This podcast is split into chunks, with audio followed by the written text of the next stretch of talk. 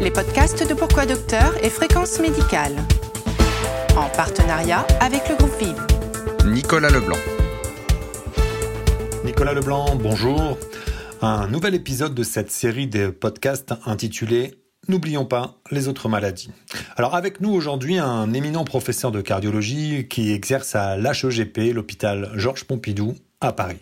Nous allons voir avec lui qu'en cardiologie, et notamment pour l'infarctus du myocarde, que les effets du confinement ne sont pas ceux que l'on pourrait craindre, mais à vérifier avec des études qui vont mettre un certain temps à délivrer leurs conclusions. Bonjour, professeur Nicolas Danchin. Bonjour, Nicolas. Alors, êtes-vous d'accord avec mon introduction ? L'infarctus du myocarde est-il victime de la première vague du Covid ? Alors, pas complètement d'accord avec ça. Je pense que on ne sait pas tout de l'interaction entre Covid et infarctus du myocarde encore à l'heure actuelle. Ma question ne concernait pas les effets du virus sur le cœur, mais plutôt les effets de la mobilisation de tous contre une seule maladie, la Covid. On n'a pas de documentation précise de ça à l'heure actuelle. Ce qu'on a observé en fait, et ça a été une évolution extrêmement brutale au moment de l'introduction du confinement au mois de mars, ça a été une baisse des admissions à l'hôpital pour infarctus du myocarde. Et cette baisse a été importante puisque dans une enquête qu'on a faite sur 21 hôpitaux répartis un peu sur tout le territoire en France, on a chiffré la baisse à 30% des infarctus. On s'est interrogé pour savoir évidemment à quoi correspondait cette baisse. Et on n'a pas de réponse absolument certaine. Il y a une explication qui est celle que vous avancez là, qui est assez vraisemblable, c'est que certaines personnes ont eu peur d'aller à l'hôpital, soit par peur de la contagion pour eux-mêmes, soit par peur de déranger le personnel hospitalier dont ils pensaient qu'il était surchargé, ce qui était vrai d'ailleurs à l'époque. Et donc ça peut expliquer en partie cette baisse des admissions. Ce qu'on ne peut pas exclure, c'est qu'il y ait eu réellement moins d'infarctus au moment de cette période de confinement. Et je suis très surpris par cette hypothèse parce que qu'est-ce qui justifierait que cette baisse, alors que le confinement signifie stress, arrêt d'exercice physique et chez beaucoup de gens alimentation trop riche, trop abondante, tout ce qu'on conseille généralement d'éviter chez les cardiaques ? Le fait de ne plus faire d'exercice physique, l'exercice physique, c'est très bon pour le cœur à long terme. C'est-à-dire que c'est protecteur des artères. En revanche, c'est mauvais à court terme quand on a des artères qui sont abîmées à la base. C'est-à-dire qu'on sait qu'on a plus de risque de faire un infarctus du myocarde quand on fait un effort physique un petit peu intense.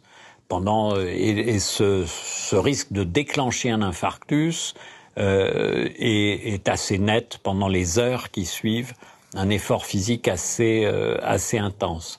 Et il n'est pas du tout exclu que, à cause du confinement justement, du fait qu'on a interrompu tout un tas d'activités physiques, qu'on ait eu des infarctus qui normalement se seraient déclenchés, qui du coup ne se sont pas déclenchés au moment où ils auraient dû se déclencher.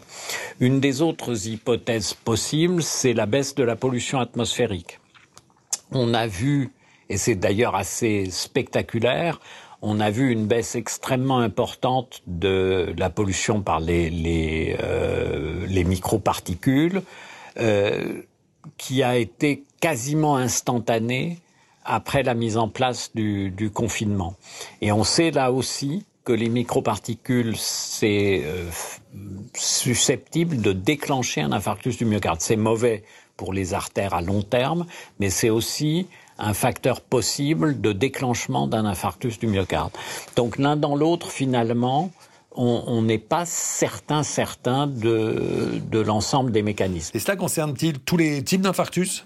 Alors en faveur de l'hypothèse la plus simple, qui est celle que vous avez avancée, il y a le fait que la diminution a été moins marquée pour les infarctus les plus sévères. C'est ceux qui nécessitent qu'on débouche l'artère en extrême urgence. Ce sont des infarctus qui provoquent des douleurs plus importantes Et pour ces formes-là d'infarctus, la baisse a été d'un petit peu moins de 25%, alors que pour d'autres types d'infarctus qui sont moins douloureux, qui se manifestent par des douleurs à la fois moins fortes mais surtout moins permanentes, on a une diminution qui a été plus marquée, qui a été de plus de 35%.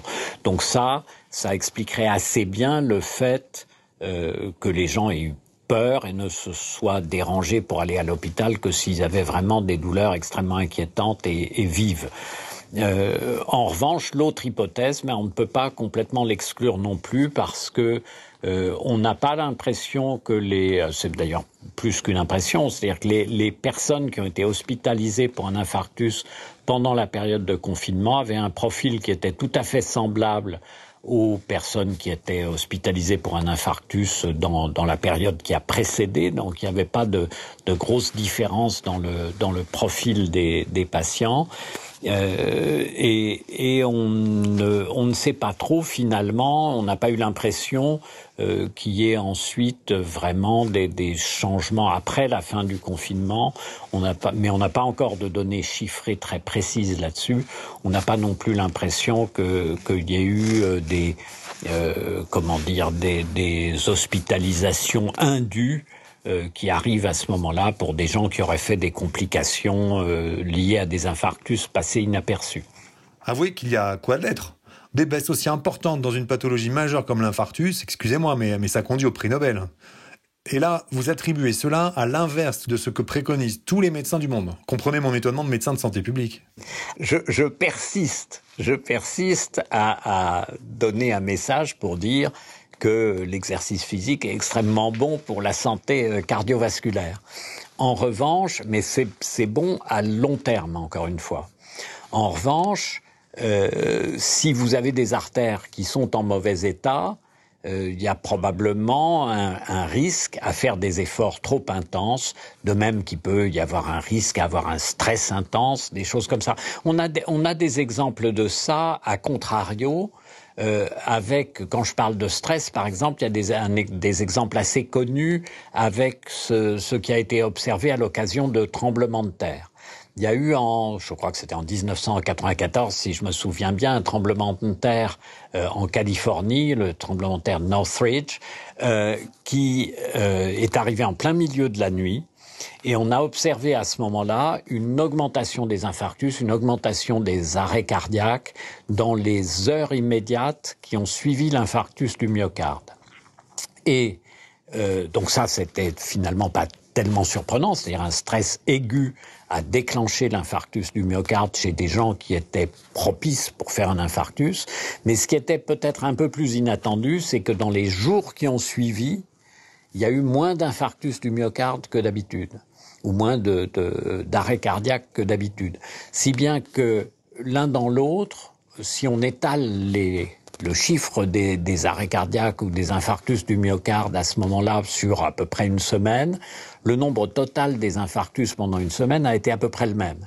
C'est-à-dire qu'en fait, certains phénomènes peuvent déclencher des infarctus un peu plus tôt qui ne se serait déclenché spontanément, mais globalement, il n'y a pas d'effet global à quelques jours près sur la fréquence des infarctus du myocarde.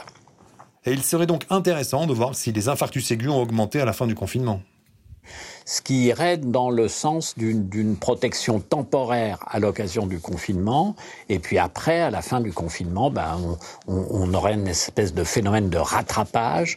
On ne sait pas encore à l'heure actuelle si ce phénomène est réel ou purement putatif. Donc tout ça pour dire qu'on n'a pas d'explication, et comme souvent d'ailleurs en épidémiologie, on n'a pas d'explication complètement simple et univoque d'un phénomène qui par ailleurs est un phénomène mondial. Ça a été cette baisse des admissions pour infarctus du myocarde a été observée absolument partout dans le monde, et en France, dans l'enquête qu'on a faite, il a été observé avec à peu près la même intensité que dans les régions qui étaient fortement touchées par la Covid et dans celles qui l'étaient beaucoup moins. Je suppose que l'on saura cela avec certitude dans 1 ou 2 ans. En ce qui concerne les autres pathologies comme l'anévrisme, certains chirurgiens, comme ce n'est pas vraiment une urgence, sont déprogrammés. Mais trop attendre n'est-il pas trop dangereux pour les malades ? Alors ça, c'est un autre type de conséquence. C'est-à-dire qu'effectivement, on a certaines pathologies pour lesquelles on a évidemment intérêt à prévoir, pas forcément dans une extrême urgence, mais où il y a intérêt à prévoir des interventions à titre préventif. Et évidemment, si on n'a pas réalisé les interventions qui étaient prévues, il est très vraisemblable qu'il a pu y avoir des conséquences individuelles chez telle ou telle personne. Est-ce que le phénomène a été massif ? Est-ce qu'on a vraiment un surcroît d'événements dans les mois qui vont avoir suivi le confinement ou à partir du moment du confinement qui sont véritablement mesurables ? Pour l'instant, on n'a pas les données pour affirmer absolument ça. On est à peu près certain que dans certains cas, ça a pu engendrer des conséquences parfois dramatiques, mais est-ce que ça a été quelque chose de fréquent et de suffisamment fréquent pour qu'on puisse le mesurer et que ce soit supérieur aux variations hebdomadaires, quotidiennes ou mensuelles qu'on observe dans les données qu'on a chaque année ? C'est un peu trop tôt pour le dire à l'heure actuelle. Il faudra sans doute un jour aussi comptabiliser les décès à domicile de ceux qui n'auront pas eu le temps d'arriver à l'hôpital. Quand on parle des décès à domicile et des arrêts cardiaques à domicile, il y a eu une étude très intéressante faite par mon collègue Éloi dans la région parisienne, à partir des données des services d'urgence, des SAMU, etc., de la région parisienne, qui a montré qu'au début du confinement, il y a eu une augmentation très très marquée des arrêts cardiaques à domicile. Mais cette augmentation des arrêts cardiaques n'a duré qu'à peu près 15 jours. Et pour revenir à un niveau normal, voire même très légèrement en dessous du niveau normal dans les semaines suivantes.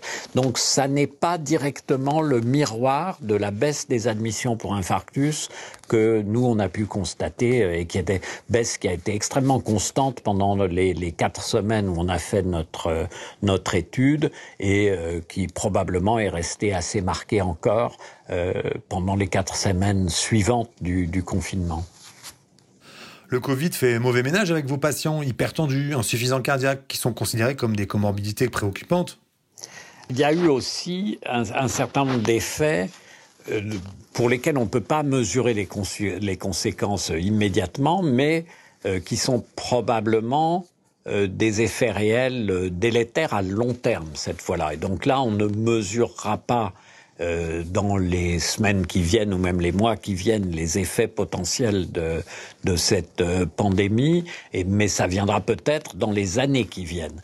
Je veux parler des changements d'habitude, de mode de vie, et là je fais référence à une enquête qui a été faite par Yves Cotin et nos collègues de Dijon auprès de personnes qui étaient suivies pour une maladie coronaire et chez lesquelles il y a eu un assez grand nombre de patients qui ont soit repris le tabac, soit augmenté leur consommation tabagique, et puis bien entendu des patients qui ont arrêté pratiquement complètement leur activité physique pendant cette période. Alors si c'est temporaire, arrêter son activité physique pendant 2 mois, c'est probablement pas grave à long terme, ça se rattrape.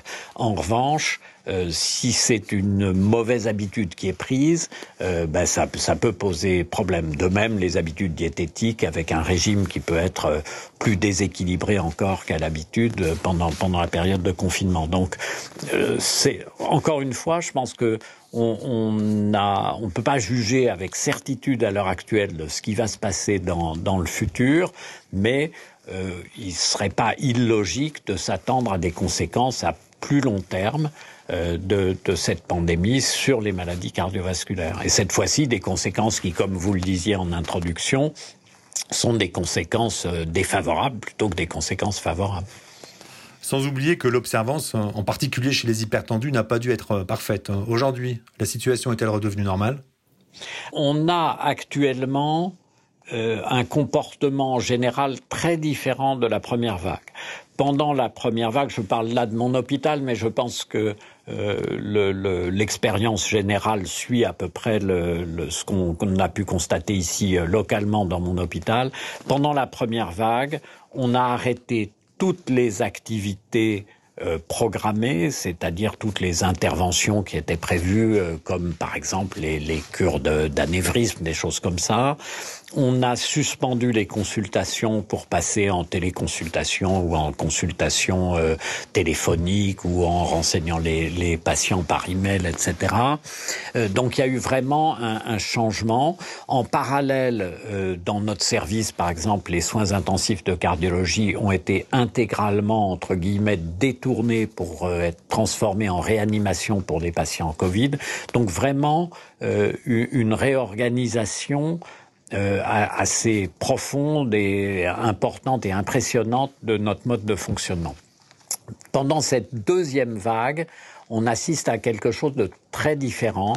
L'ensemble des activités est resté peu ou prou normal, c'est-à-dire qu'on a très peu déprogrammé d'interventions qui étaient prévues.